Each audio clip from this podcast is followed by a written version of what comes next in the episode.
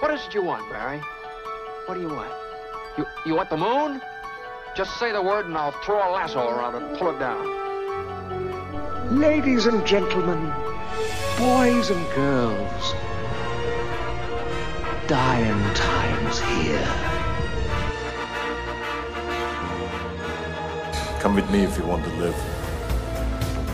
That's it, man. Game over, man. Game over. Force will be with you. Always. Ladies and gentlemen, welcome back to 20th Century Geek. I'm your regular host, Scott Weatherly, and in a few moments I will be joined by Mike and Megan to continue our Batman retrospective. That's right, this is part 2B. In the last episode, we covered off Mask of the Phantasm, the animated uh, film that sort of came out and spun out of the animated series. And now we're going back into those live action films. We're going to be talking about Batman Forever and the god awful Batman and Robin. So buckle in, sit back, and enjoy as we start the rest of our retrospective. So we're now going to jump forward two more year, two years, and uh, we we get to Batman Forever. Uh, Michael Keaton had been offered a script, been offered to come back for a third film, turned it down. um, that happened in 93, 94. And also, Tim Burton had written a script, and they said, no, we know what you did with the Batman Returns. um, we want to be able to sell merchandise for this. Um, and so they actually said, well, why don't you go off and do something different? So they gave him um, Superman Lives, was what they were going to do, which is a whole different story. Um, so this got given to Joel Schumacher and they hired Val Kilmer. But this is supposed to be a direct sequel to Batman and Batman Returns. I didn't, re- I've never, I struggle to see it as that because it's so different. Um, Yeah. It's just Alfred, basically. It's the only common denominator, isn't it? and and Commissioner Gordon. They're the only Oh, that's it. characters. Yeah, the most important character in the whole thing, Yeah, Commissioner Gordon. how he's still in office after all these years. Like, Well, it's funny in Batman and Robin. He's Why was I getting? I was getting angry at him earlier. was Why was I getting angry at ever him? done anything, which was in Batman and Robin. You got annoyed about. It's the remember when they're crawling on the floor and he pulls the lever, and you were like, oh yeah, you're he like, tears off the freeze thing. first time in I was like, films. he's finally done something to help everyone. he is Um, useless. yeah. well, even, okay, we'll get into this. I'll get into it because even in the opening scene of this film, like it, it sort of like really sort of like lambasts of how useless he is. Um, this film it came in 1995, uh, directed by Joel Schumacher, starring, and this is a whole hell of a list. We've mentioned Michael Gough comes back as Alfred, so you know, glutton for punishment. Uh, Val Kilmer, Chris O'Donnell, Nicole Kidman, Tommy Lee Jones, and obviously Jim Carrey. More than that, though, weirdly, it's sort of like it's also got Drew Barrymore in, Mm. Yeah, we Um, noticed that. and and, De- and Debi Mazar, who probably means nothing to you, but I know her as like the baddie in it. Uh, like she's done a whole load of stuff around this time. She's the. Have you ever seen Beethoven? That's As in the dog one film. about the dog. The big, yeah, the Saint Bernard. I think I, I- have at some point. I've seen it referenced. I've not Okay. seen it. Okay, she's she's a baddie in that, and she's a baddie in something else, and so she was she was known in this era. But to see her in this, I was like, oh yeah, this that's really weird. I forgot you did these. we were like that with Drew Barrymore when she. We were like, Megan was like, "Is that is that Drew Barrymore?" And were like, "Is it?" And then she got close and looked at the screen and said something. I'm like, "Oh, okay, I guess it is." this is before. Um, this is before what is it? Charlie's Angels. okay, right. So and ju- just before Charlie's Angels, really. At this point, she's got clean and she was trying to get herself back into Hollywood.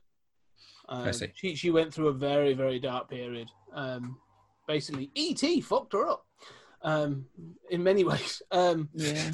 um, but yeah, so Bound Forever. So um, th- this film is a is a neon delight. Um, and uh, the, the point I want to make straight away is the opening scene of this film is Tommy Lee Jones playing Two Face, clearly having only ever watched Jack Nicholson's Joker as any reference uh, point to what should, a Batman villain should be. He's about to rob a bank, and Commissioner Gordon, the police force, are just literally stood around waiting for Batman to arrive. you said that. I, with- I just get so infuriated by it. I'm just like, why do they rely on Batman? Like literally one guy. I think yeah, because Commissioner Gordon, he literally, I think he likes the Bat was just standing next to it, looking up, going, "Where is he?" Where's- Yeah. where's They're he like, why get?" hasn't Batman arrived yet? I'm like, why don't you bloody do She's something the then. commissioner. It's like I- you should I'm be able of Do you think the police like stop a crime and like, um, do we do we arrest them, or do we wait for Batman to come and beat them up for a bit? I'm not entirely sure what's supposed to happen. here. What's the procedure? Um, yeah, so literally they've called in Batman, who jumps in. So he's no longer a mystery. He's no longer this sort of thing that sort of you know obviously people are very aware of him because he literally jumps in, floats in, and then has a conversation um, with them all, including Chase Meridian. Hate the name. Um, um, who for, is never explained at any point in this film why she is now a part of the the Gotham Police Department and why she's allowed to wander around crime scenes like freely. That's that's the the girl, isn't it? The main woman. Nicole Kidman. Nicole Kidman. yeah, yeah. Okay. Yeah. Yeah, you. I think you said that as well. when We were watching. What it. was her job again? She's a psychiatrist, no? Yeah. Yeah. yeah. I, I yeah, I don't understand why she was just allowed, and also why she's so nuts. She's also nuts. She's thirsty for She Batman. is thirsty scary, for Batman. like scary thirsty. It's like she wants. It him. is intense. So like bad. if I were Batman, I'd be like, get away from me. Yeah, You yeah. gonna like That's the kind of thing where I'd be scared that she's gonna like cut me or something. Yeah, she's gonna get me naked and cut me up. And it's like, intense. and then she's really thirsty for Batman, and then just suddenly isn't, and it's like, Oh yeah, she's super thirsty for Batman, and then when Batman tries to give it to her, she's like, "No, I think I'm in love with somebody else, even though Yeah. even though it's literally you." even though you should be able to tell by not only the mouth but also I always think the smell. I don't. Has it ever been referenced? Does Batman spray a different cologne when he's Bruce Wayne to Batman? Because when I don't get think that it's close, I don't think it's ever come up really. because I would like it sounds it sounds a bit odd. No, me about I to say- smell like a bat. or a bat, bat urine all Guano over and musk.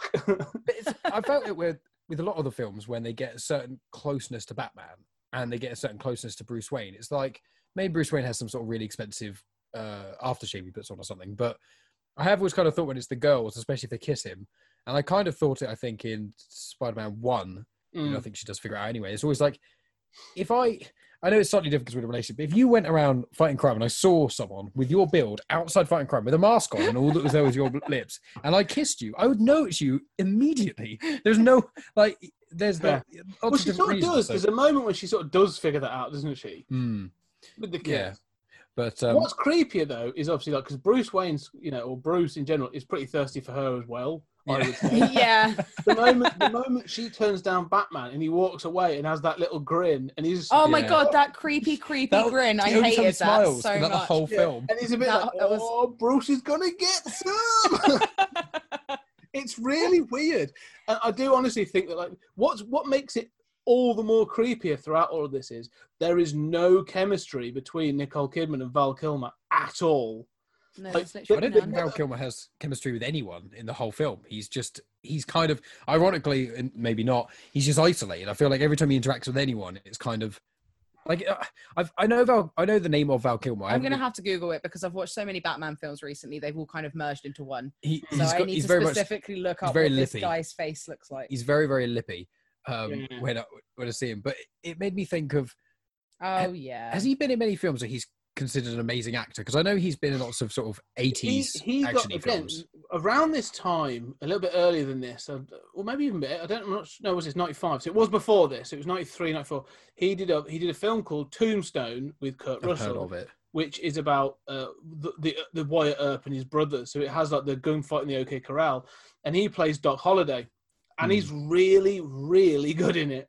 Oh, okay. Um, like he is excellent in it. Um, and it's like one of his that one of those performances where you're like, oh yeah, Val Kilmer can act. Like that's a really good thing. Like you know, because in the film in that in Tombstone, he gets um, oh whatever it is. We know when you cough up blood and sort of you know he's got this thing. It's like a, an infection with his lungs and this other stuff, and it plays Oh, out to the yeah. end. Um, Tuberculosis tuberculosis. There you go. Yeah. And um, it's he's really good in it. And so you go, well, he's clearly going to be good in other things. And then you watch other things and go, no, no, that that's weirdly the only film he he seems to want to do anything um in. Yeah, he's done stuff when you go, he's all right. I mean, more recently he did a film called Kiss Kiss Bang Bang, uh, which was uh, with Shane Black and Robert Downey Jr. Um, when when Downey Jr. was on his comeback, sort of like you know pre just, ju- literally just pre Iron Man, and he's really good in that as well.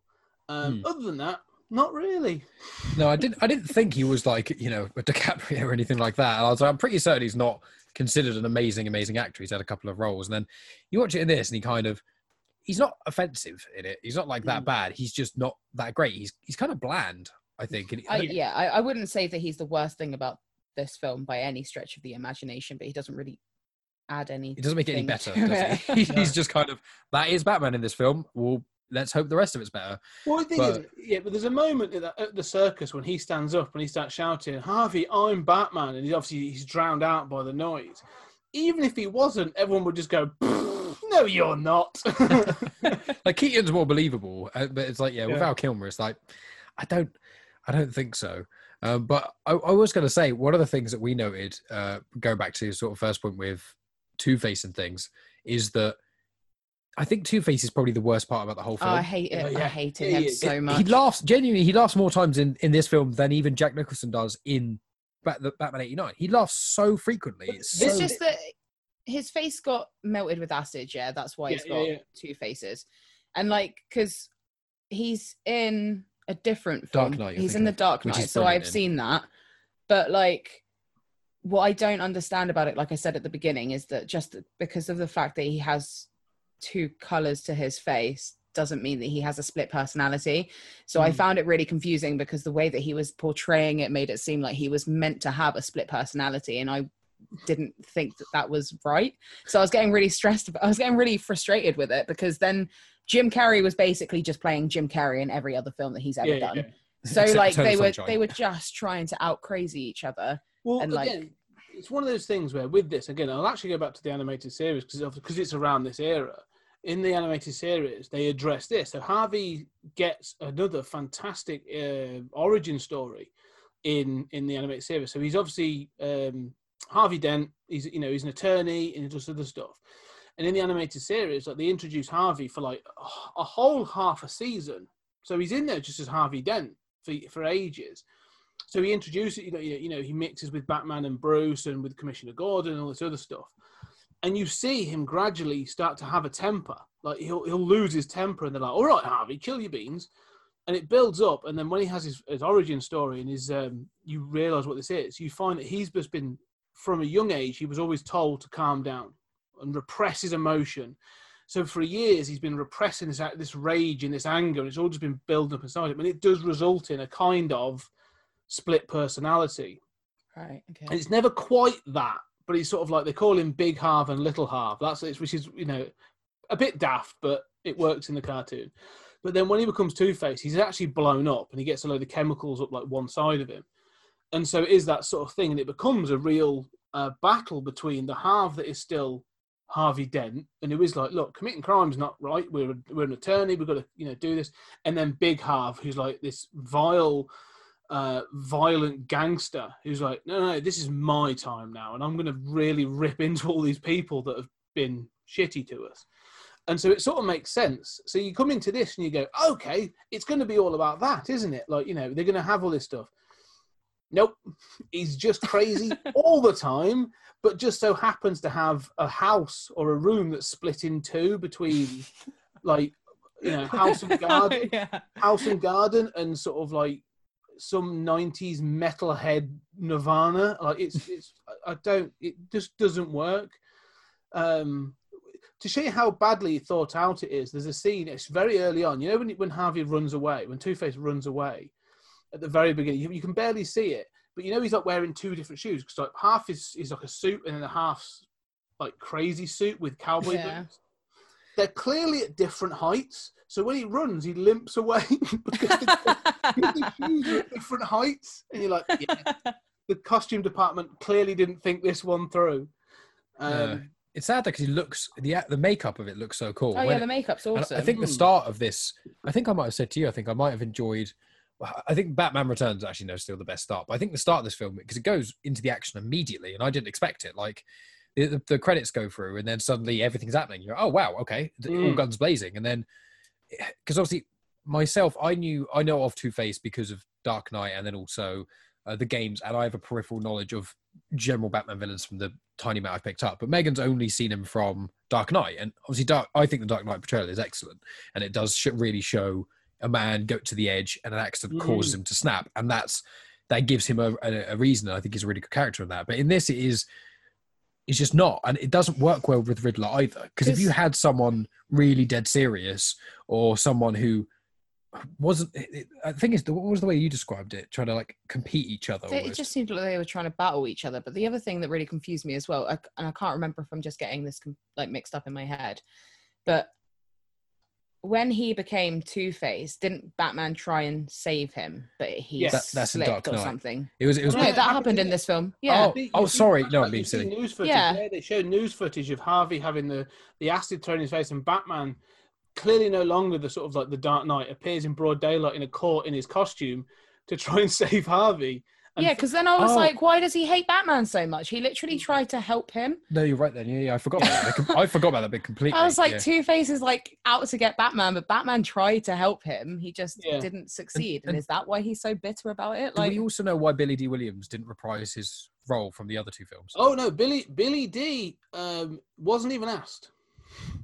So they put Harvey Dent, they put Billy Dee Williams as Harvey Dent after being Lando, and probably that was like a, a good sort of arc for him and going into Batman. And then they're trying to make a sequel, and they used both Alfred and Commissioner Gordon, but didn't Yeah. use. So, um, but the, the idea of Billy Dee being Billy Dee Williams being Harvey and stuff was Burton's. Right. It was all Tim Burton, and so there was pure. There were there were plans, and uh, there were, there was a script, and there are actually, if you look, not if you look for it, there was concept art dr- drawn up for what um, Tim Burton was proposing, and it does include Billy Dee Williams as Two Face. Hmm. So it was fully intended, and then when they were like, "Oh, he's coming to the fore," and you know they're going to make him a, a primary character, like he's going to be and a character. So I think the thing is because they had like with Batman Returns, d- despite all the marketing hash they had with it, that poster, you know, Keaton, DeVito, Pfeiffer, that was a real draw. You know, that big poster, and they were like, "Oh, we need names." I'm not sure Billy Dee Williams is going to be big enough. You know, Mm. because he wasn't superstar. Like he'd done some bits and pieces, but he wasn't superstar. No. And if you're going to put Jim Carrey in the film, who was always fully intended to be the Riddler, then it would be Val Kilmer, you know, uh, Jim Carrey, Billy D. Williams. They were like, we need a we need a big hitter name. And at this point, Tommy Lee Jones was having a bit of resurgence. Like you know, the same year this came out, you get Men in Black. Um, right. you've you've you've just recently had The Fugitive and uh, Under Siege. So the guy, you know, is he's a known commodity. So that's why they chose him. So it was a studio effort, but it was fully supposed to be Billy Dee if, if, if Tim Burton had carried on. Um, But yeah, the, the problem is, and this goes to the the opening monologue. That I, I really wanted to pay attention to his his performance because basically you can't miss it for a start. Like you know, he just he, he basically storms onto every scene and just starts chomping up scenery like nom nom nom nom. Jim Carrey's like left with nothing to do. Um, they hated each other, by the way. yeah, I We read I about that. read an article Yeah. briefly. I saw a title for it. Yeah. yeah, Yeah, they They actually, really- I think they openly said they hated each other as well, didn't they? Oh yeah, they, there was animosity on set. Like they didn't talk to each other and stuff, other than the scenes they filmed. Um, but um, which is I think probably why Tommy Lee Jones gives the performance that he does. To be perfectly honest, but there's an open the opening his opening monologue where he's talking to the the bank security guy. He does it like say like like Jack Nicholson's Joker, but when you listen to what he's saying, you're thinking like if you'd have if you'd have pulled back and um, done this more in line with you know your sort of like real that, that grumpy persona or that more serious dramatic persona like that monologue would have really been a, a you know uh, way more sinister.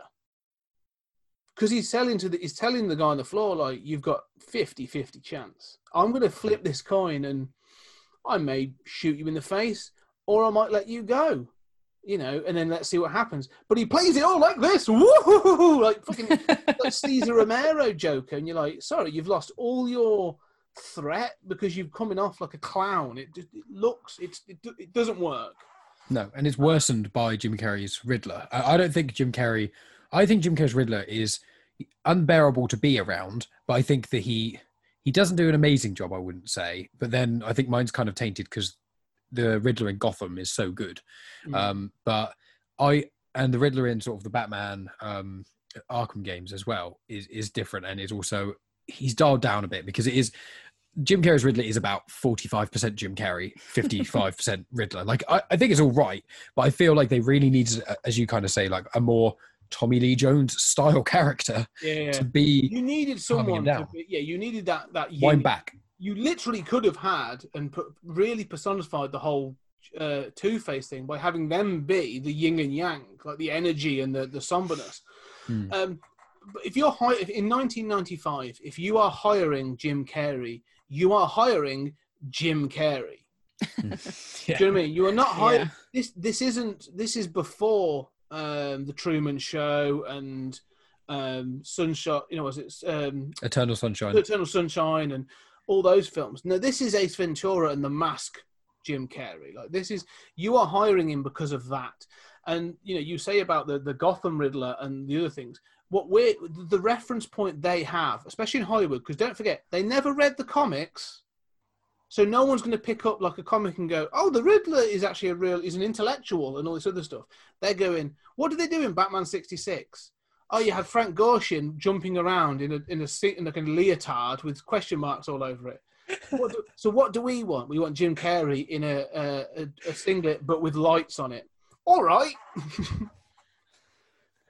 I just I found the riddle really confusing. I didn't under, like the premise of it. So he has obviously this machine that he puts on his head, and he can suck the IQ points out of people, and then he absorbs that. He absorbs their intelligence. Yeah, that's the premise. I But- assume so. Yes. But why does it not affect the person? He like absorbs all of the IQ points, but they're just as smart as they were before. So how has he absorbed that information? Why is it so and they are still the same as they were. I don't Yeah. understand. Well, one of the things I find with this, one of the things with this film, that it's one of those films where they've gone, we're doing a silly action film. It's going to be, you know, it's a daft Batman film, and then they introduce this idea, weirdly, that's ahead of its time because they use the word streaming several times, and I was like, you know, it's a box in everyone's house, and I was like, wow, this is ahead of its time by like 15 years. Um, but they're also like, it's almost like a, an indictment of TV Hmm. of entertainment. Like we're streaming this straight into your home, and everyone's sat at home, and you're like, you're making a film. You want everyone to go home and watch this. like, surely that's the point. Um, so I find that a bit odd as well. So like, yeah, I don't know. The whole plot makes the villain plot in this film is is secondary. Like it doesn't make any sense because I don't know what Batman really has a problem with. Like you say, because at no point, you, other than maybe it's like maybe like Bruce, maybe there's a whole scene we don't see where Bruce is looking at his stock options and going, "Wayne Enterprise is taking a real hit. I've got to have to, I'm going to have to take out Nygma Tech because they're really battering us." so uh, Batman and Robin actually, oh, this what you don't realize is the end of this film is actually industrial espionage. It's not taking down um, a villain at all. Well, uh, one thing as well we're keeping in line with the Riddler, I noticed, is that his hairstyle and outfits change Oh yeah, But Mike was getting makes- irate about the hairstyle because when I, I, I. I think I wrote notes about it because it was Jim Carrey normal sort of uh, mid-length hair for a guy in the 90s and then he cuts it in that weird buzz cut almost And army it's like pink, isn't it? yeah almost like an army cut like a like a flat. And then he goes back and he does another thing I think and then it's brushed because he's at like an event and it's yeah fancy. and it's back and it's back to the brown hair somehow like perfectly undamaged by all the dye and the cut. But then the next scene he's got blonde hair again and then the next scene he has the the blonde pink hair and then the next scene he has the pink hair again but slightly different and you're thinking how has he got this much time to change his hair so often? But Oh, then he changes his costume every scene he's in. And i think the, the light up question mark thing i saw that and i said to megan i was like that's really cool. I really like that. And then he just not, doesn't wear it again. And he wears one that's worse in the next scene. And you're like why did you keep that? That was probably one of the coolest Riddler outfits I've ever seen, and you literally use it for one scene and then change it for something worse. I don't. Well, one of the things I always say about these films, and it's sort of, um, you know, they even poke fun at it with Robin's outfit. So when Robin later on, or Chris, you know, Dick Grayson comes in and he's got like a similar uh, armored, you know, suit to to, to Batman. They, they go, who's your tailor? He says, like, who's your tailor? And sort of like you got Alfred going, hey, yeah, what, uh, uh. what? yeah. who can who can mold? Who's got two thumbs and can mold rubber? This guy. And you go like, all right, fair enough. I'm going to accept that this, you know, this really thin, thin thing that like Alfred somehow manages to create these outfits. who is like because it's a mystery who the Riddler is apparently. Um, but um, again, like world's greatest detective, don't forget. Um, but who is, is is Edward Nygma hired to make the? He's not making these himself. Like he's not sat there at a sewing machine going, "This is gonna look great." This, you know, have LEDs down the front and everything. Like just someone in a, in a tailor shop go, "This is really weird." You know, this guy keeps coming in and asking for question marks on his suit. Like, But the first one he takes from the the thing in the box, doesn't he? yeah, I love that. That's a great Yeah. idea. But also, what was fun is that in Batman and Robin, you see it in the um Please in the lock up. police Yes. lockup. And I was like, I like that. And I was like, that's the only good thing about this film that I've enjoyed so far. a minor Easter egg.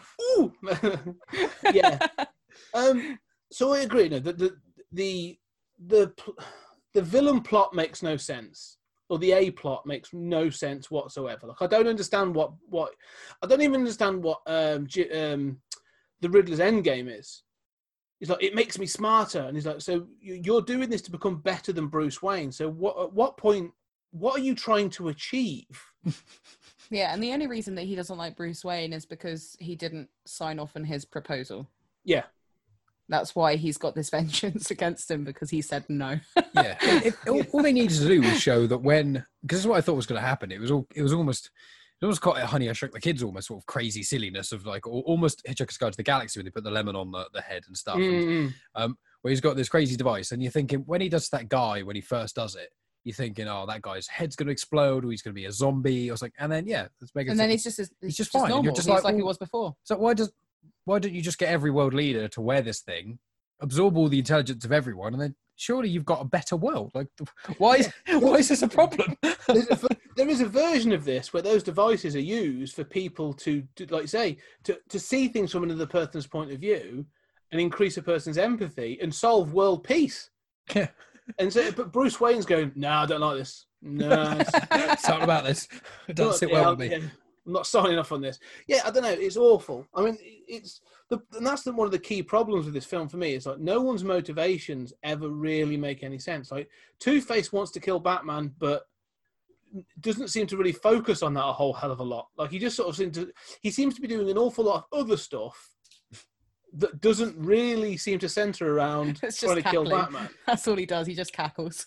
Yeah, Just cackles around he just laughs. and does half and Even half when he interior turns design. up to like uh, Nygma has that big like the the opening party of Wayne of uh, Nig- you know Nygma Tech, and then Two Face turns up with his goons, and then he just stands on the steps and watches. And I was like, you you want Batman dead? Do you've got massive guns? Do something about it. And then he sort of it becomes an elaborate thing where you get they go down into the, the building site or the sewers or something, and it's like. Oh, this is dragging on. Like, that's where I'm like, this is dragging on.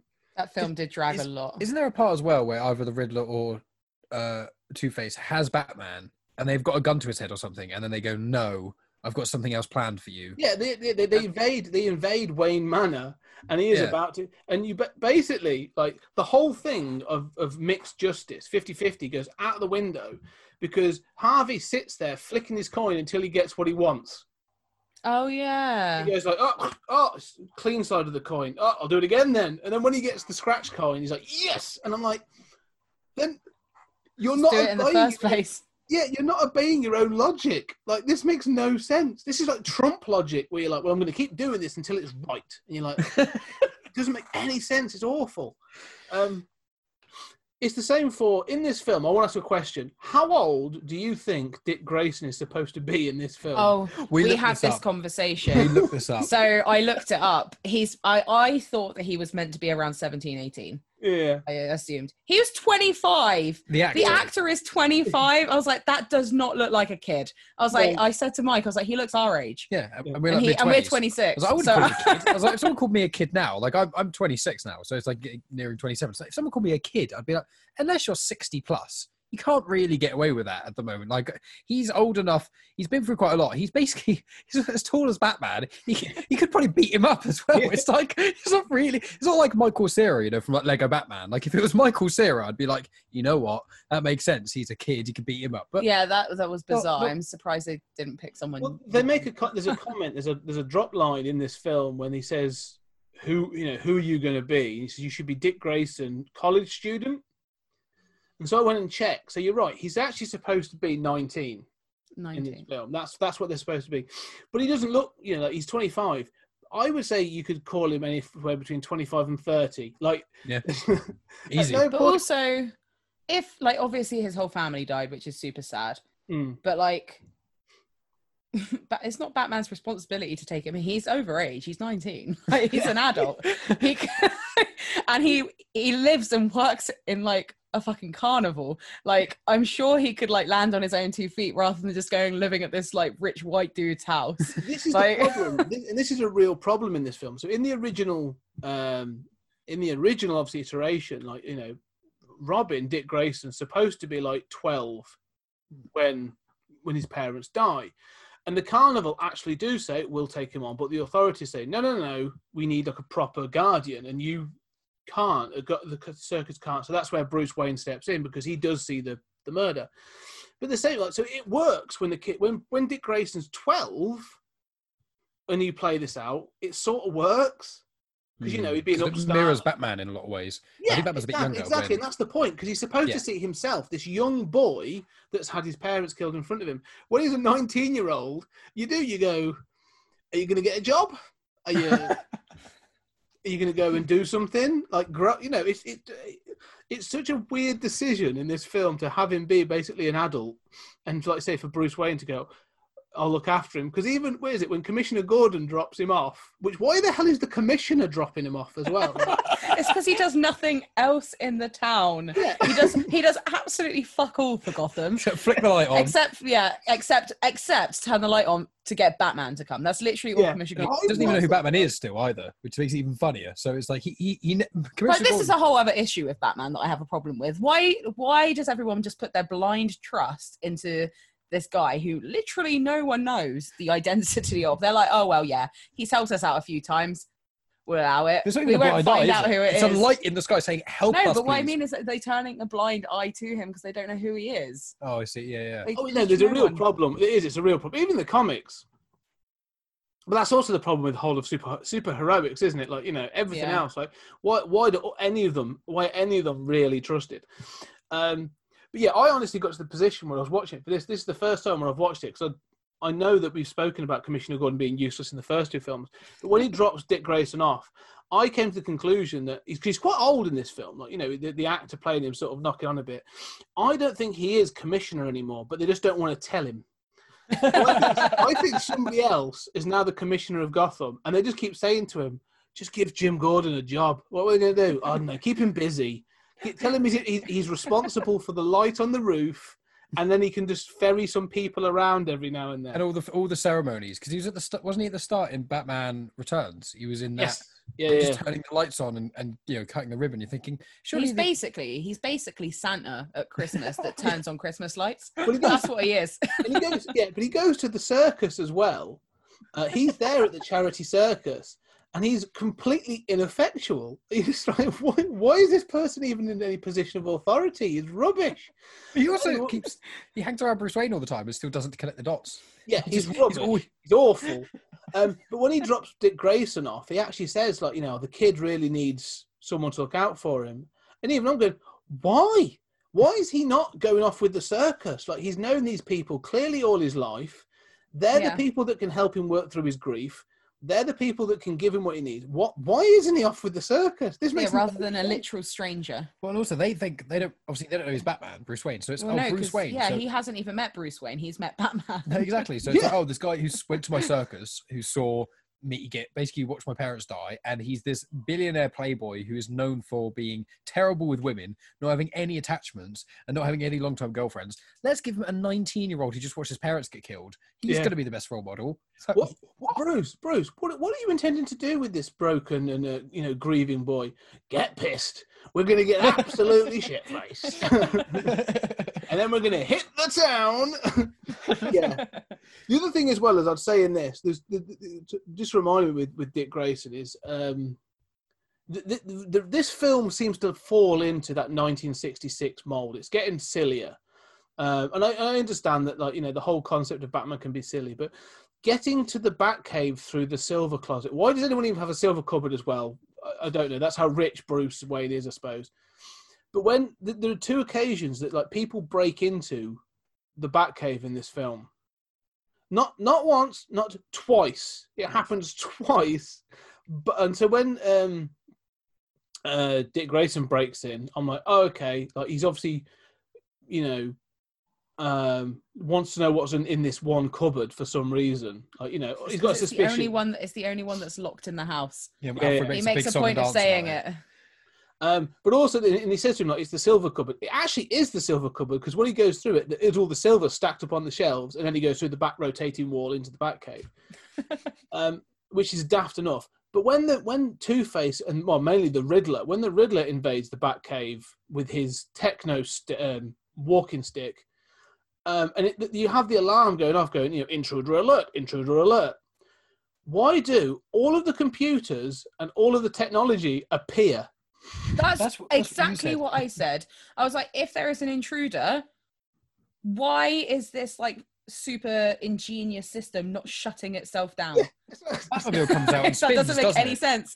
Yeah, it literally opens up everything. I was like, that makes no sense. Why would you say intruder and that and then literally open up everything and be like, here you go, intruder, have it on the silver yeah. platter that you've come through on the silver door. Like, it's so ridiculous. Because in the previous film, back in Batman Returns, like his car security was armor plating across the entire car. I mean, granted they they break it down, but yeah, the moment when, when he comes in and the car like rotates up, and uh, Jim Carrey's Riddler's like impressive, and I'm just going, no, stupid. This is really really stupid.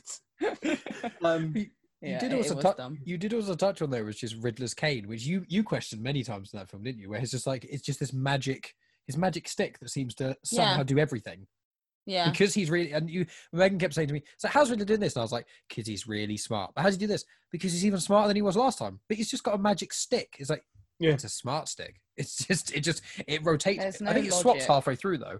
I think halfway through the film it changes slightly. It does. That Well, it goes cool. from being a question mark, and in the end, it's a skull in the last scene, um, for no reason. Like the question mark is clearly the most is the obvious.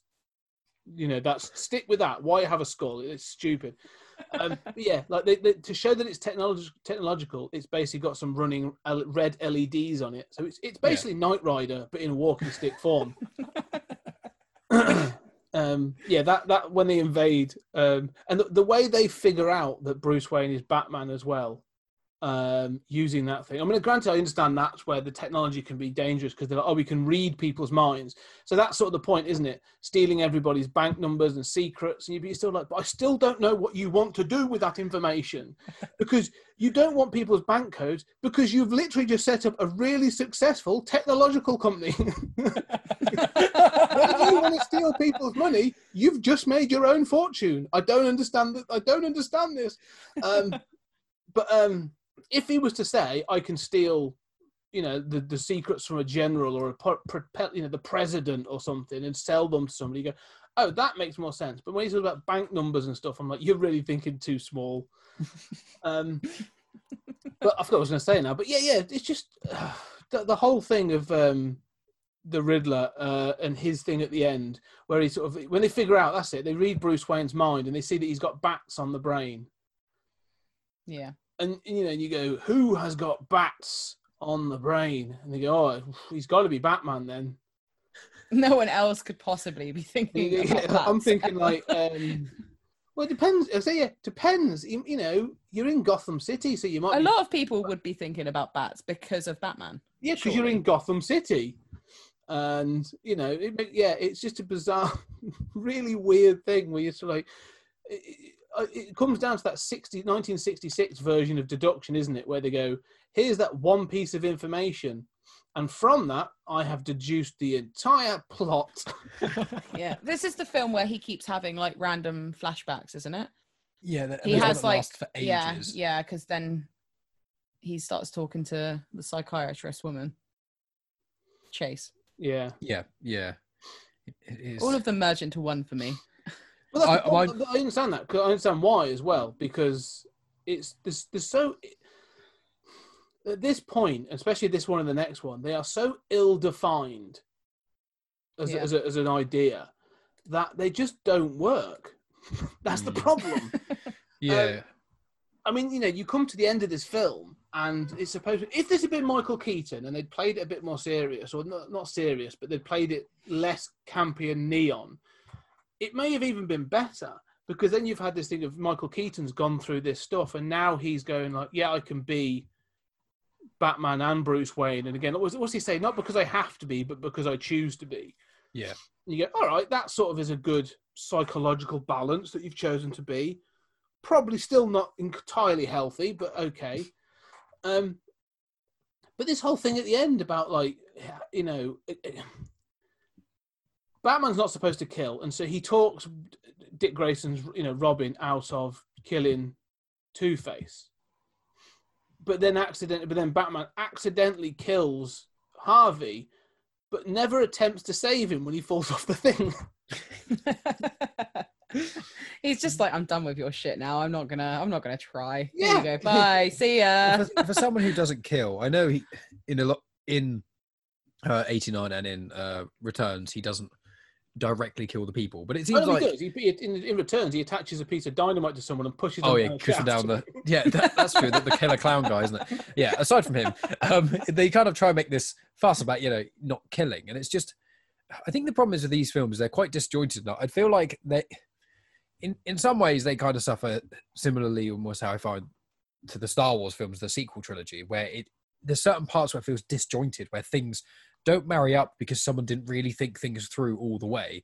But No. in this one, what they've kind of done is where Megan said that she they kind of merge into one. Mine both merge into two. It's just the Michael Keaton Batman, Batman Returns, and The Schumer Uh, uh, yeah, the Schumer ones.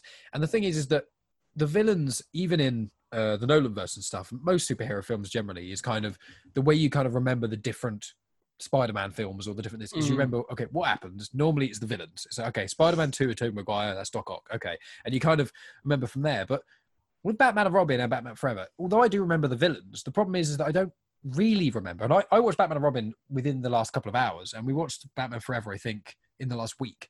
I can only vaguely remember what happened. I wrote notes down and we're talking about it but it's still with Dark Knight which granted I've seen a few times but I've probably only seen it all the way through probably four times. I know the majority of everything the Joker did because everything he did was so Yeah, interesting and out. different. Yeah, yeah, Yeah.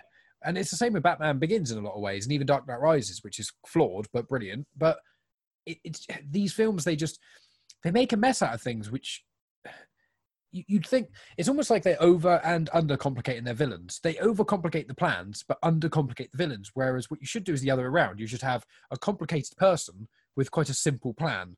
That that's Oh, yeah. really how it should work, and they flipped it. You you are spot on because they clearly go in, and I mean this film was driven by casting. There's no other. There's no other.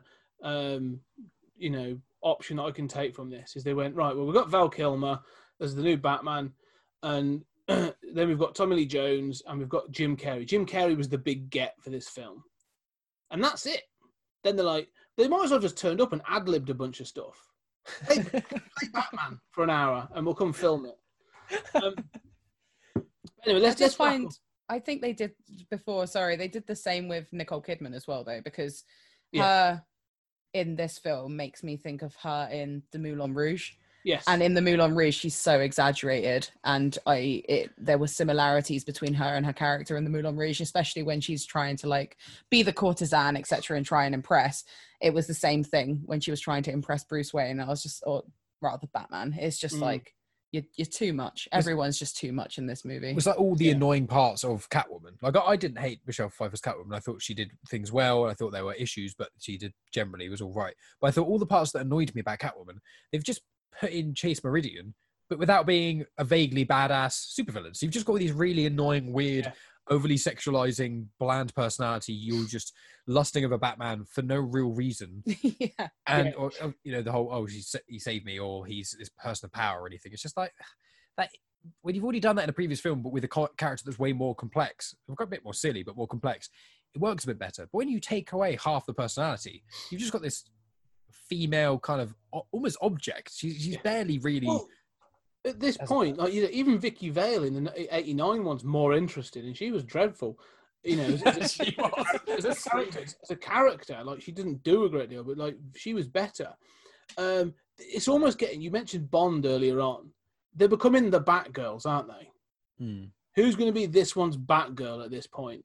Yeah. And that, that was the whole that's the whole point. But last well, let's just round out because we, let's get to my you know the real gem of this discussion. Um, so, what were your final thoughts on Batman Forever? I probably wouldn't watch it again.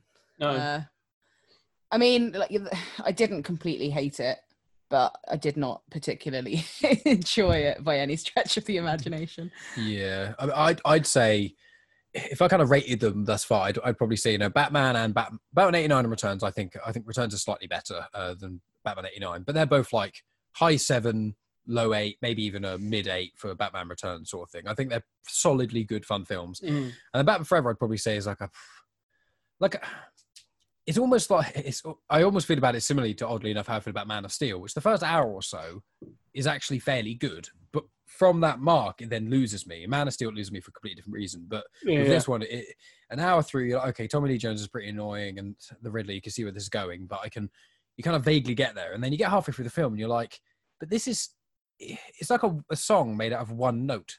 And Yeah. it just goes on and on, and you're just like, you're not. The, the second hour of the film doesn't add even- anything. Yeah, that but the first hour didn't have. nice note. If it was a nice note and it could be a bit drone, but it's not. This is someone just going "Ah!"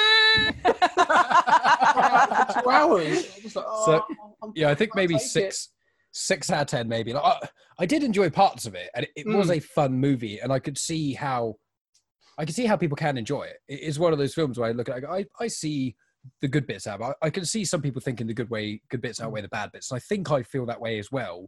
Yeah, They're just a bit too close for comfort. Uh, so I think this is good, but definitely, I, I, Yeah. I don't think I'd watch it again because if No. I wanted to watch a Batman film like this, I would just watch the Keaton ones because they're just better. yeah, yeah. Well, let- let's. Uh, Megan, anything you want to add as well before we move on? No, Just- I think I've, I think I've Yeah. said everything about this Okay, movie. so let- let's let's move on to the film that not only killed the Batman franchise, but basically killed the idea of doing superhero films at Warner Brothers for almost a decade. Jesus Christ! Its rating on IMDb was the thing that shocked us when we looked it up. It was we're not shocked. Well, now we've seen it, we're like, oh, that's quite high. It, was like three point eight, which is one Yeah. of the lowest I've seen of many many films. yeah. So again, Val Kilmer, got, having gotten not panned, but uh, had an uncomfortable experience being Batman, didn't want to come back. So they went out and they looked for someone that they could afford uh, that would come in and do as they were told. And uh, G- George Clooney at this point was obviously big in ER, I believe. Um, yeah, he was in ER. and had made a couple of films, but he was an he- wasn't the name that he's obviously now. Like you know, now George Clooney is like a megastar, and, and you know he's done all these amazing films. He's written, he's directed, he's produced and starred, and all this other stuff. Done like proper films. So he was an up and coming. He was looking for his way into to Hollywood at this point. So he accepted Batman, thinking it was going to be his way in, and then they went off and did the rest. And what I find interesting, if you watch the trailer for this, and if you look even the cover art for this film, Arnold Schwarzenegger gets top billing. Really? Yeah, so Arnie gets top billing for this film. More than that, I just watched the trailer before this, right? It, and I actually took out my, I took out a quick, just did a very quick stopwatch. Uh, it's a two minute, 20 second trailer. Of that, George Clooney gets less than 40 seconds. Jesus Christ! Guess who gets all of the screen time? Miss Arnold Schwarzenegger. I'll tell you what, yeah, I'll tell you what now. He looks cool doing it. didn't he like make some sort of? I think I think I remember my brother telling me this. Um, saying that Arnold Schwarzenegger was trying to force them to have the name called Batman: Return of Mister Freeze or Attack of Mister Freeze or something like that. Yes. He he so at this point again, like this is ninety seven, so this is actually sort of tail end of Arnie's career, um, in, in many ways. Or at least it's sort of before he became governor. Um, so he'd had sort of like his action films of the sort of nineties and he'd had a it was after this, was it before this? It's around this time he has a heart bypass. So um, you know, he lost a bunch of weight and all this other stuff, and he was trying to come back in ninety seven with um, a bunch of films that were eh, passable. But this was like his big thing for 1997. And I will say this, and this is going to be controversial. In a year in which Princess Diana was killed, I still think this is the bigger travesty. So, Jesus. Um, so you do. You get Arnold Schwarzenegger anyway, and you get the return of uh, George Clooney coming as Batman. The, the the return of Chris O'Donnell, who clearly up for glutton for punishment. You get a, a young Uma Thurman, um, who I don't really know what she's doing in the nineties.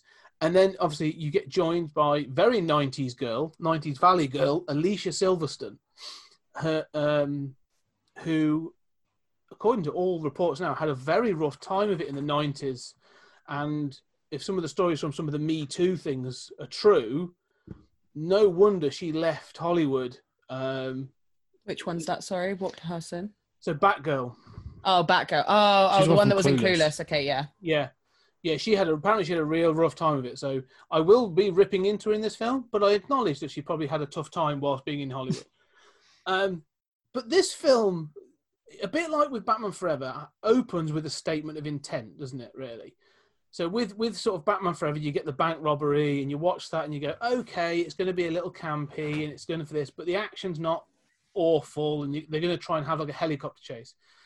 This film, however, opens up and is just going to go, yeah, we we are going to take the piss from the very beginning.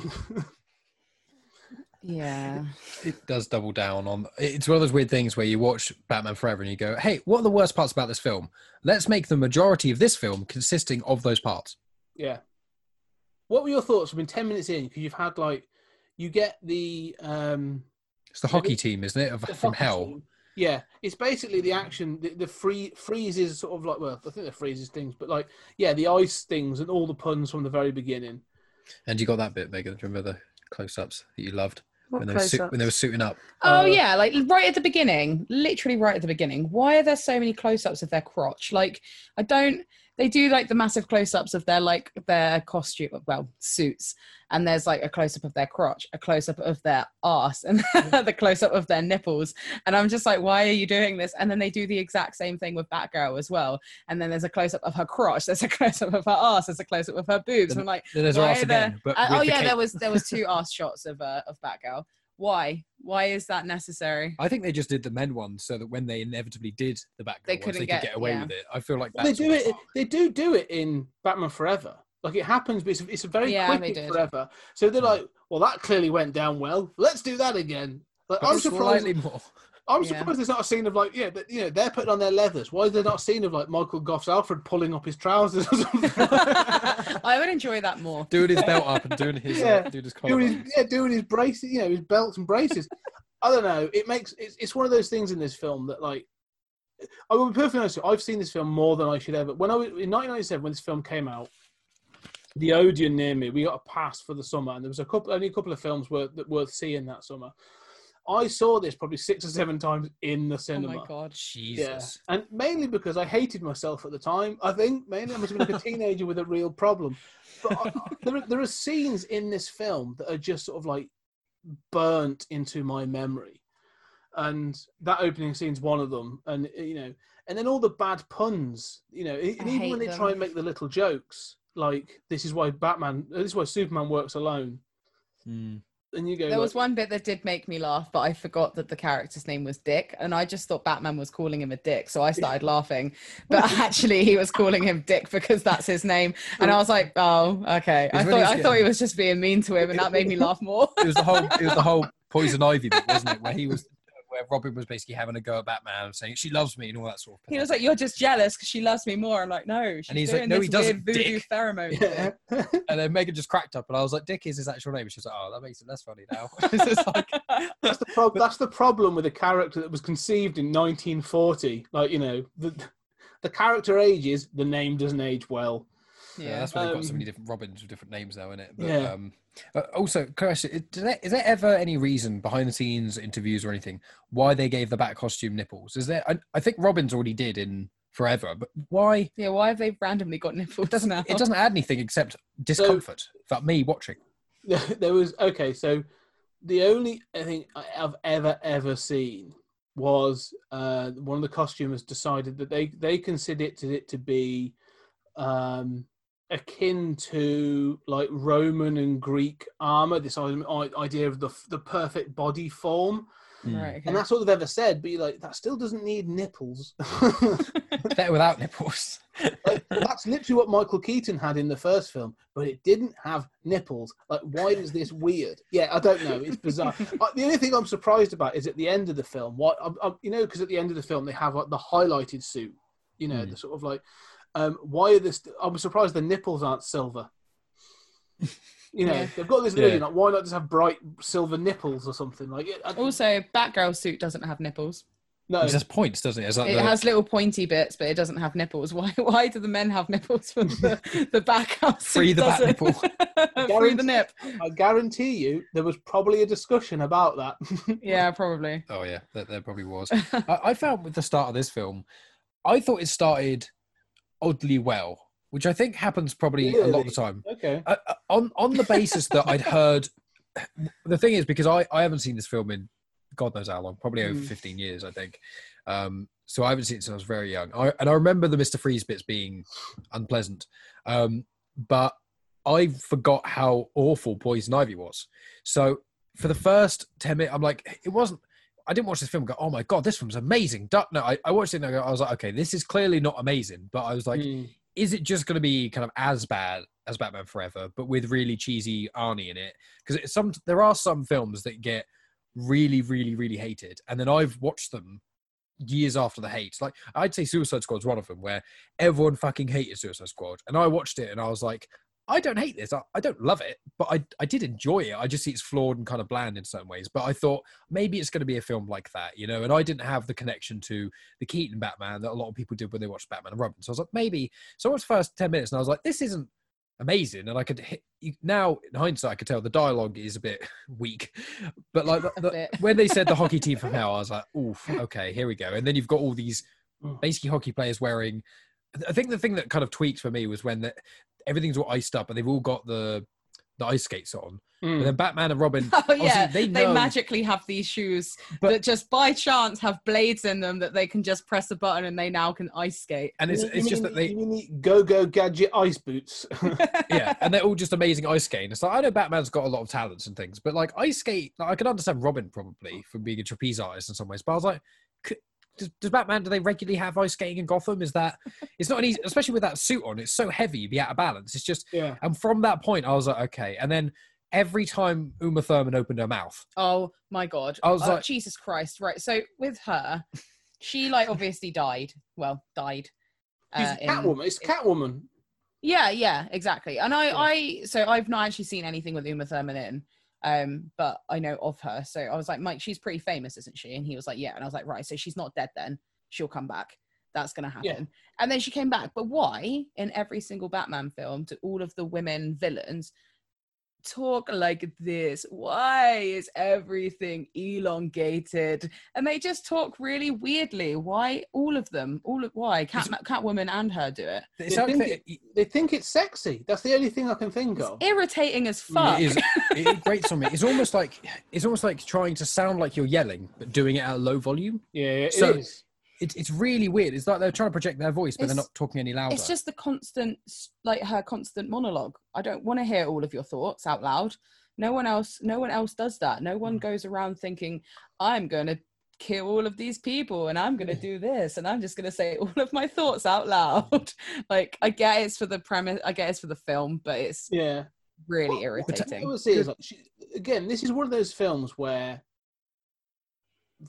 her costuming, for example, is pretty good. Like the- the makeup and some of the costuming, I'm like, she looks pretty cool.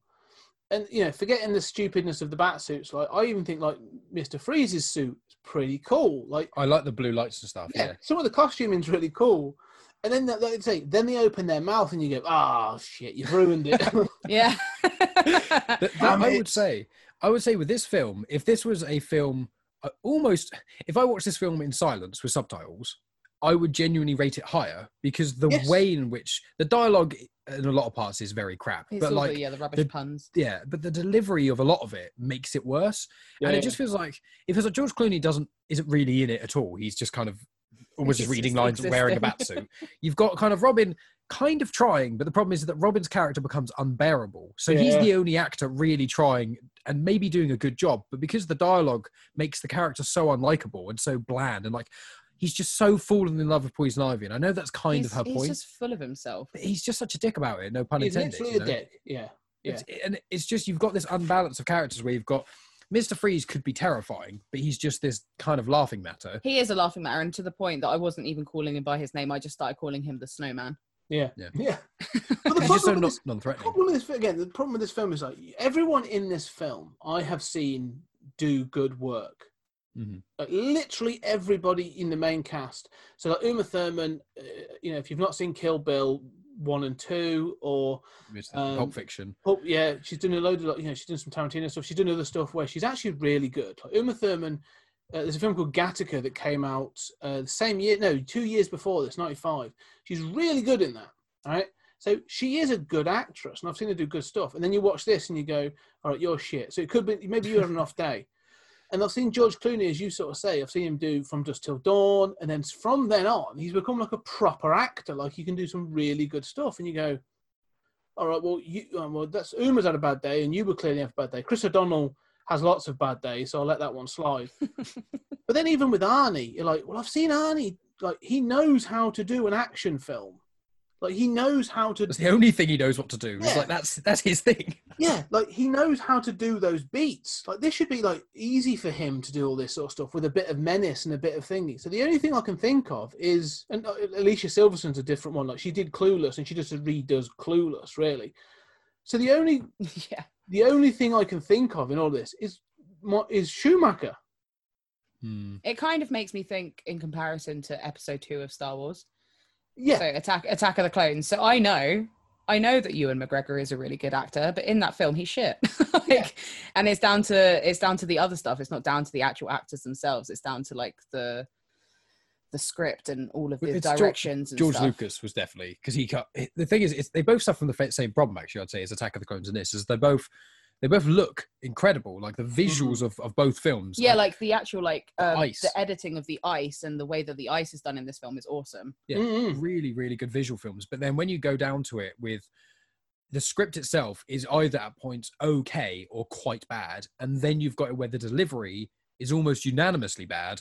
And it's kind of the same with Attack of the Clones in a lot of ways. I'd say the last 45 minutes is great, but with that, you've got the Padme Anakin stuff that is so crap, and the Yeah. dialogue is not only bad, it's delivered terribly. So you're just watching this bit where you're like, not even the actors believe that each other feel this way about each other. the So the whole thing, and it's the same with this, where like none of the actors really seem like they're giving it their all in the right way. but it's also that the plot kind of just falls thin really like i get i understand the concept for what um mr freeze is trying to do because obviously he wants to try and like help his wife Mm. but with poison ivy i don't really get what she's trying to do like like what does she want She says it. She says it at the end. Right at the end, she kind of says she she says, "Yeah, I'll get you to freeze the whole planet, she and wants then I'll she plant those plants weird." to be able to fight for themselves But there's That's weird she plants in it. She makes that weird rat plant thing at the end, doesn't Yeah. she? And she and she wants them She's to kind supposed of to be like an eco terrorist, isn't she? She's, so Yeah. again, this is the thing where her teaming in that with Mister Freeze and, or doing this whole thing it makes no sense.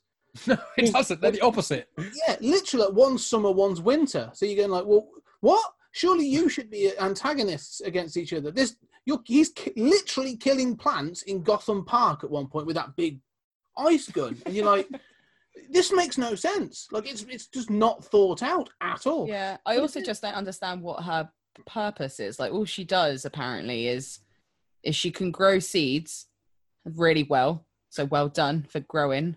Yeah. And then she blows pheromones in people's faces. And there's the kiss of death. oh, and oh, and then she kisses people But and she they kisses die people really because of the slowly. venom. Like she always Yeah, takes yeah. forever. She's basically like a female Harvey Weinstein. That's what she sort of does. Let's be honest. Um, but the other, the other, the other villain, villain, I say in this film is Bane. oh, yeah, oh I forgot yeah, about it's Bane. just just a zombie. Yeah, and obviously, like, so Bane came about in 1991 in the um, um a, a massive story for for Batman, in which Bane, and it's obviously replayed in Dark Knight, uh, sorry, uh, Dark Knight Rises. Bane breaks Batman's back, Wow. but but in the comics, like it's played out in this massive thing where Bane has sort of uh, was raised in a prison. It's very much like the the film, and has seen from a distance that he is like the ultimate challenge. Like you know, if I can break the Batman, then I'm I can show I can rule Gotham and all this other stuff. Like I will show the world that I'm this true thing. And so in the sto- in the in the, the book, it's he sets up all these challenges to just exhaust Batman. So like he, he orchestrates a, a breakout from Arkham Asylum, and then he starts to do like he, pays off gangsters in the, in Gotham to start doing stuff. So like the city is being torn apart, and so Batman's all over the place. And at his like lowest ebb, um, Bane turns up and just starts challenging him to a fight. So like you know he's like, look, I've broken you strategically and tactily, and now I'm going to break you physically. And that's what he does. That's the whole the point of the story. In this, like you say, all that sort of like intelligence and scheming and strategy they're just like no no no we just want a big dude in a in a in a mask. And you get like he's basically like frankenstein's monster eh, bef- Yeah. before frankenstein's monster like learns to read and gets intelligent. Yeah. But that's it. Like, that's that's exactly it. But it's such a wasted character there's a character called amygdala in the batman universe which is literally that. And you go like why why didn't you just use that character? Because that one fits what you want them to do. So yeah, Yeah. it's awful. And so what they do to Bane is an absolute travesty. So the Tom Hardy one is a much better iteration of it. But um, yeah, again, but I love the fact it fits into the the neon because it's sort of like, and he's going to have neon pipes, and he's going to have this and that, and you're just like, oh, it's just There's that one scene, isn't there, like in the middle where they actually went towards the end ish, where Uma Thurman, uh, Ivy, and Freeze get a new, well, Ivy and Bane get a new lair, and it's in Oh, that yeah, place and that's it's- all yeah. actual neon, and it's those, the This is- neon people yeah, with like the chains, and they threaten Bane, and then they just attack them, and then Bane throws oh, them. oh yeah rocks. he just he throws them and then they all just scarper they all run away you're like, oh, okay. I mean, I was like, if you each had a shiv, you could probably take on Bane. Like, he's pretty hench, but he's not like the Hulk. Like, you, he's just a No. hench, scary dude with a mask on. Like, if if eight of you have got chains, you could probably do quite a lot of damage Yeah. if you tried. Well, you think like, he's, basically, he's like a big toddler. You just run in and start smashing his knees up, and he's done. You'd be like, oh, that- that was easy. But the way he dies is pathetic. Oh yeah, as what I was about to say. One thing that made me laugh is when so when Bane dies, um, he obviously tran he, he that liquid comes out of his head and then he transforms back into his original body, Yeah, which is really odd. and not but really then the- explained at all. Yeah, No, but the thing that makes me laugh is the creepy look between um Robin and Batgirl. He like I was like my reaction, they like grin at each other when it happens. I was like, my reaction wouldn't be that. If I saw this big monster suddenly shrink down to a normal sized human being, like jittering on the floor, my reaction wouldn't be this like smug smile. It would be like, what the fuck is going on? Like What- what what is that? there's a cut scene right where they grin at him lying on the floor, right? And it obviously goes off to the next bit. But there's a cut scene there where they both go in with the knee and start really kicking into him while he's on the floor. Oh my god. Not really. Oh I was right. going to say, You're right there because that's what the reaction. But that's what that reaction tells me. Yeah, right. Yeah, that's they're what like, I "Oh, said. Prone, prone little idiot. Let's deck him. Let's really. I thought I for a moment I was I wonder if I, I kind of I can't remember if I said it, but I thought this would be the opportunity if this was like a probably the Watchmen or maybe the Boys to curb stomp him. Yeah, that's exactly that's what they do to him. the angle, the I- angle that- that- yeah, that's my thing. There's a cut scene there where they really deck him, and then they walk in and go, "Is he taken care of?" Yeah, we nailed him. Um, yeah, this that, that's the problem with this whole film. Like, it's just sort of, like you say, visually it it plays out and it looks nice and that sort of thing. But there's nothing in it that, that ever like whenever they get to the conclusion of any of the characters, like it just feels so unsatisfying.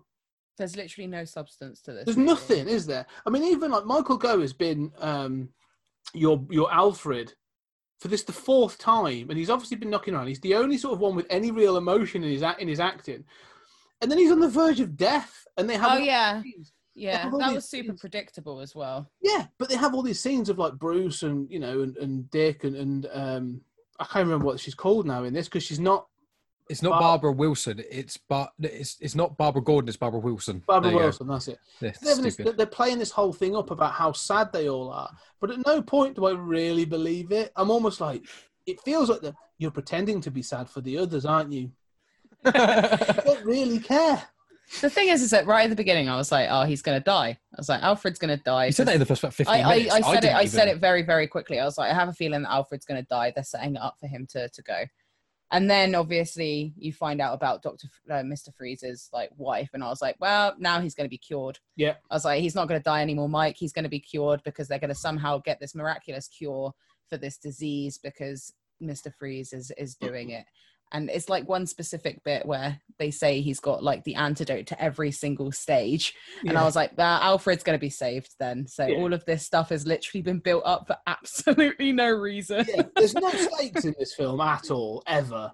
No, Um, it, it is one of those things because like I'd say that Alfred is the best part of the film, which is sad Mm. because Alfred should never be the best part of a Batman movie because he, he's he's a lovely person, Alfred, but he's not that exciting. Apart from the odd times where he maybe puts a suit on or does something kind of like in Gotham, he's a bit badass a couple times. But it, Alfred should never be the star. He is the supporting Yeah. character because he's a Mm. good, calm, nice, Because there's also the weird person. bit with him trying to send that disc to his brother. Oh yeah, that is so like the oh. long convoluted bit with him trying to send a thing to Wilfred, which I'm sorry, but could they not think of a more original name?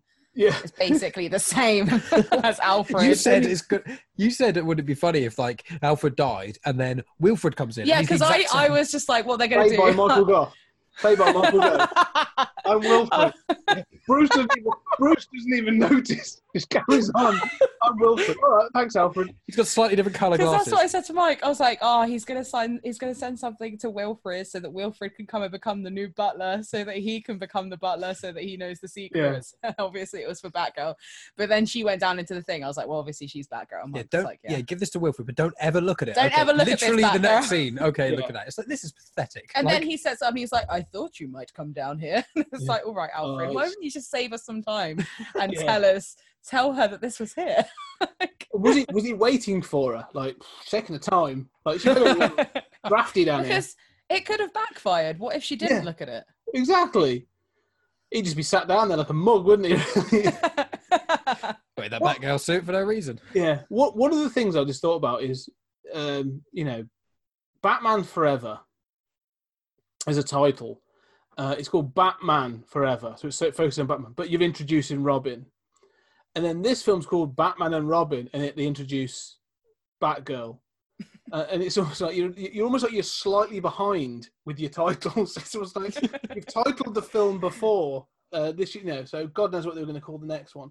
Um, I think it was actually going to be called Batman Infinity or something like that was going to be the next one. So they did tee up a follow up, and then they saw the grossings and the reaction to this film, and were like, "Yeah, we're not we're not doing that um, anymore."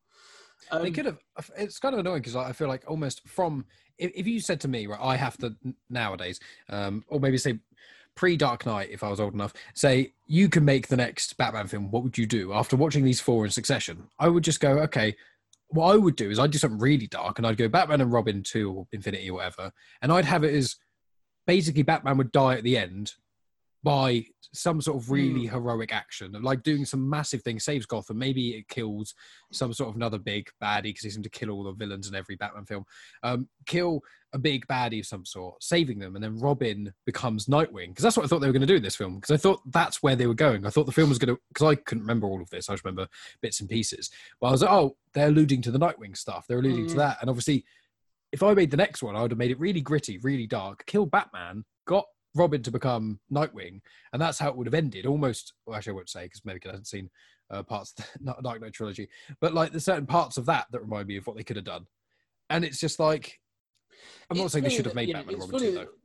You're right. I mean, you know, that uh, no one's ever really alluded to what that the the, the next concept was going to be, um, or who the villain was going to be. And like They just had a title, I think, uh, and it stopped there. So, um, I'm not sure what I would do. You know, on many of the podcasts I've done, I've got you know, we uh, have talked about films and gone. Well, if I was going to do this, as you say, so if I was going to fix this film, I would do this, or I would have done this with the character. There's nothing or there's too much to do with Batman and Robin. It's one of those films where you get to a point and you go, "What would you do to fix this?" I'd burn it to the ground and start from scratch. I would just- literally like. Except Alfred. Just yeah, keep- except keep Alfred. Alfred. except his storyline in this is really crap. So they. I'd let Michael, I- no, I'll just say to him, Mike, I'll be like, Michael, like, you wait over there because you, you are coming back. And then you probably get knocked on the window from the guy who plays Commissioner Gordon, like, can I come back? And he's like, no, no point. There's no one I that's just- acting. A, I feel like they just tried to cram too much into it. Like I'm trying Yeah. to compare it to the first other the first set of films that we watched. Like obviously excluding Batman '66, but like with those two Tim Burton films, obviously there was only one villain. Really, Mm. there was there was the Joker and then there was Penguin. Obviously, they had Catwoman in the second film, but she's kind of a, a different one, isn't she? But Yeah, 'cause then they in also in the second one they had that guy um, who's played by That's Christopher Walken, but Shreck. But he was kind of he was a villain, but he wasn't like a super villain. It was still Yeah, he plays Penguin being Penguin. Penguin is the Yeah. yeah, exactly. So you're right. But then in these two films, like excluding the animated one, they they're bringing in so many villains that it's kind of really confusing because why do there need to be so many villains in one film? Like they've brought in hmm. five different villains. unless there's a point in actually, you know, and a- actually a reason why that would be it. You know, if you're going to have a film which is going to have a villain team up, but as you say, like Poison Ivy, Mister Freeze don't work at all. And also, what annoys me is that at no point in this entire film does anyone even mention fire. Yeah. I'm just like, yeah, there's Mister Freeze. Surely Batman's got a flamethrower or something. Would that not That, solve? solves- that, that sort of solves both of them, doesn't it? Really? yeah, Yeah, Like it's, plants and it's sort of ice. like Pokemon all over again, isn't it? Why- What's what's ice and grass weak to? Fire. Okay. If I I'm not a crime fighter, but I was thinking if I'm going against a guy called Mister Freeze and Poison Ivy, you just go with a flamethrower or some sort of batarangs that are like heated you- so much you can throw them Yeah. through things like red hot batarangs or You just, something. you just go you go in and you go right here's your weed killer go deal with her i'm going in that's it i'm going in with a flamethrower i'll deal with him it's not a problem i'm going with an electric heater like it, that's all you need really. that's that's the thing that Heated Gordon does. blanket. That's the thing that Gordon does, isn't it, Megan? That what his one Oh act yeah, in one all four the, films. the only thing that Commissioner Gordon has done to redeem himself is that uh, the ice was on them and he managed to pull the lever that allows the ice to stop. yeah, it was well that one- done, well done, Gordon. It's the Good lever in, in Mr. Freeze's of lair that says freeze. It's the lever that says freeze and then heat. And then you just flick the lever and it goes from being a place which Mr. Freeze probably created this sort of area and he put in a setting specifically called heat. Also, the hilarious thing comes about it is, as soon as the heat lever then got put down, everyone was fine. They weren't. They weren't too cold anymore. They were able to get up and run after Mister Freeze as if there nothing had happened, even though a second ago they were literally crippled on the floor. Yeah. so if you get really cold, like if you get proper cold, even from the snow or something, and you come in, it takes a while to heat yourself back up. It's like, it's, it's oh yeah you'd be crippled yeah yeah, Yeah. yeah. No, I, I don't think this film deserves any more commentary any final thoughts on batman and robin other than i loathe this film I'd say visually, uh, if I had to give it just a rating on visuals, I'd say it's an eight out of ten. But because of every single other part of it that comes into the film, including the acting, the plot, the dialogue, the delivery, it, I mean, when I saw IMDb's three point eight, I, I think it would. It's probably about that. I'd say it's like a three or four out of ten in the basis that it's not the worst film I've ever seen, but I'm. It's just what it's the question is why would you ever watch this if you can watch either the Keaton Batmans or any single other Batman story there is. Even even Forever, I think Forever compared to Batman and Robin it is quite a bit better. Hmm. Forever's a bit a couple of moments you go, oh, is this? Oh. Whereas Batman and Robin is more so the opposite, where it's always oh, and there's moments you do, there's like a little moment here and there. You go, oh, that wasn't atrocious, and it's okay, Yeah. it's crap again. So I'd give it like. Three or four out of ten, maybe. Just why would anyone watch this Ever watch over? Over the Keaton ones? What about you, Megan? I hated it. Yeah. And like, it's just, it's so dumb that it's not even funny. Like, sh- movies like The Room are so stupid that yeah they're so bad they're good Yeah, this film is just shit. and I, I No, probably will never ever watch it again in my life. The humor's bad as well. I forgot that's one thing. It's haven't yeah, the mentioned. puns. The There's just too many puns, and it's just cheesy as hell. And Yeah. bleh. Some of them have- aren't even good no, no, Oh. exactly. Most of Mr. Freeze's ones were I am so cool. No, you're Yeah. not. Oh, what was that Robin one that you hated? The oh, I remember it with the poison ivy, and he said, "Oh, she's turned over and you Oh live." yeah, and you're it's like, so "Oh, dumb. for fuck's sake, really?" The one thing is, I'd say, is Warner Brothers didn't learn, learn their lesson. They didn't learn the Tim Burton lesson. So they sort of said they gave, you know, Batman '89 was a success. So they went, Tim, do what you want to do, and he gave he gave them Batman Returns, and they were like, we can't sell this. It's scary. and so they said, so they brought they brought in Joel Schumacher, and we're like, Joel, right, can you work with us on this? We want something a bit more light-hearted and fun that we can sell to the kids. We want action figures. You've got it. And he gives them Batman Forever. And it does pretty well. Don't- I mean, the one thing I would say is Batman Forever did pretty well at the box office. And they went, he knows what he's doing. Joel, do what you want. And then they got Batman and Robin. They're like, we can't sell this. It's rubbish. uh, Does, has George Schumacher done anything else? I should look this up. But Joel Schumacher, he did Moulin Rouge. Um, he did, uh, oh, well, uh, Lost Boys. Um, oh, he really? did Phantom of the Opera. Uh, he did Is that he Uh, produced them Flatliners? directed them? Wow. Joel Schumacher did a load of films. This is him out and out doing what he. The the thing I'd say is as well that with Joel Schumacher, he's sort of one of these. He's open. He was an openly gay director in the '90s and stuff, and like just didn't care. So he, he's you know, he he has done good films. Like don't get me wrong, like some Joel Schumacher films are really good. Lost Boys is really good. Oh, Lost Boys is, is, a, is a cracking film. That kind of started the whole. That is one of the main films. Is the reasons why things like Twilight took off because Oh, the, the Lost Boys. Well, yeah, Buff. I mean, Buffy's excellent. I love Buffy the Vampire Slayer. Yeah. But Buffy and Lost Boys, they're the sort of the the pre, but like the pre-vampire era because there was Yeah, that yeah, era of time yeah. where there's just shitloads of vampire films. Um, the, the thing I'd say is though, recently it came to light two things. Uh, well, actually, uh, first thing, if you watch, I've got Batman Forever on Blu-ray. I'll admit it. But there's actually a scene in there. So you know the the bat that they keep flacking to, the one that's got the light coming down on it. Mhm. That's a massive animatronic bat. And there's a scene that was cut out of this film where uh, when he has his, you know, he's got the on his head in the in the um, Nygma's party, Hmm. and he has this hallucinatory, hallucinatory thing. He faces up to a massive nine foot bat, and has this confrontation with it. They don't fight or anything, but there's a there's a like a, a moment of narration and stuff over it. And I've seen it, and it actually looks pretty cool. But they were like, it's too dark for this film. Yeah. So that got took out, and you're like, no, no, that's what this film needed. Um, but there's also it came to like Joel Schumacher died earlier this year, actually. Oh, okay. Um, and so I will I won't rip on him for everything because he has done some really good films. Well, I was, I was just looking. He's done a couple. He's done a Falling Down, which is a brilliant film. Yes, there you go. Fall- That's what I was thinking of. That's an excellent film. Mm, So he is- did he did some great stuff. But apparently he let it be known that he had in his possession a nearly three hour cut of Batman Forever. Oh my god. And so you know, obviously there was like you know release the Snyder cut, and then everyone was on to like release the uh, the Ayer's cut of um, Suicide Squad. For a Mhm. brief moment, there was released the the uh, the Schumacher cut. Release the Schumacher cut. Warner Brothers release it, release it, and then they sort of went. Everyone went back and watched the film and was like, "Don't worry about it. Uh, we're good. Actually, not so worried." especially because by the Two director hours himself. was long enough. It's like the direct. It's not like it was the Tim. If it was the Burton cut of Batman Forever, I'd be interested. But if it's oh no, it's the director who made Batman Forever with more of it. It's like I don't need another hour of Batman Forever. You know, Yeah. it probably could have shaved about an hour if I'm honest. Maybe Yeah. half an hour easy. An hour probably could have done with if it was like if it was. I'll tell you what. If Batman Forever and Batman Robin was long as Batman Mask the Phantasm, it'd be much better movies. Yeah, hour and a half, hour and twenty minutes, you're done. That'd be fine. Um, but yeah, there you go. We've done the bad stuff. Now we get to do the good stuff. I'm done the- excited. we've done the really bad stuff.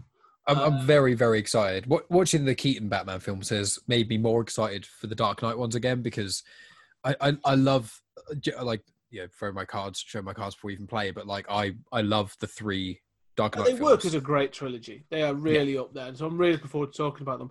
But I'm going to give you some homework, and we we- obviously we'll catch up when we come back to the third part when we Yeah. get around to it. But Tim Burton, obviously, also, did you notice at the end of Batman Forever, the Doctor that takes Chase Meridian to see the Joker, uh, see the Joker, see the Riddler, is called Doctor Burton, and has Oh. wild, crazy black hair. So it was obviously a bit of a, a, a nod to, to Tim Burton. Um, Tim Burton was off, went off and did or started to make Superman Lives Mm. in in 19, and it was going to cast Nicolas Cage as Superman. What the fuck? Yeah, Nicolas Cage, Nicolas 19, Cage. 1995, Nicolas Cage, 1996, sorry, Nicolas Cage was cast as Superman. Okay, now there's a documentary, and I'm not, I don't, I'm not going to say watch the whole documentary. There's a documentary called "The Death of Superman Lives" about why the film started, lived, and died. But go on YouTube and just put in Superman Lives and look at uh, Nicolas Cage in the Superman suit that they created. Can't And- even picture that because Nicolas Cage is nuts. Uh, uh, we'll just go, just go have a look at it, and we'll talk about it when we get back. Okay, It's that's only fine. Tim Burton. If you think nipples on the bat suit is weird, you wait till you see, you see what he did to Superman. I was, I was just gonna. I'm typing it in just to get myself ready. Um, well, you have a good look at that. So I'm just going to let go. But thank you very much, Megan, Mike. It's been a blast, and I, I apologise, but we've had to go through this to get to the other stuff. So as you say, on the next episode, we will be talking about the Nolan trilogy of Batman and uh, all the stuff that goes with that. And what's Well- best about it, it's going to be even better as well, especially for you, Megan. It's going to be the, the low point of this because you hate it more than I did. The high points again because Megan's seen You saw Batman Begins once in like Italian or something, and then you've seen Dark Knight once or twice. Yeah. Uh, but you've never seen Rises. So Seeing how bad it can get. All right. It's been an experience. Yeah. So if, if you've got it, if you've gone down to those lows, you can only get better. anyway, ladies and gentlemen, thank you for listening. If you do want to come and speak to us, uh, find me at 20th Century Geek on the Twitters. And Mike, where can they find you and where can they listen to you? Uh, you can find Genuine Chits Chat on all your usual podcast places Spotify, YouTube, Apple, and Google Podcasts. You can follow me on social media at Genuine Chits Chat on Instagram, Twitter, and on Facebook.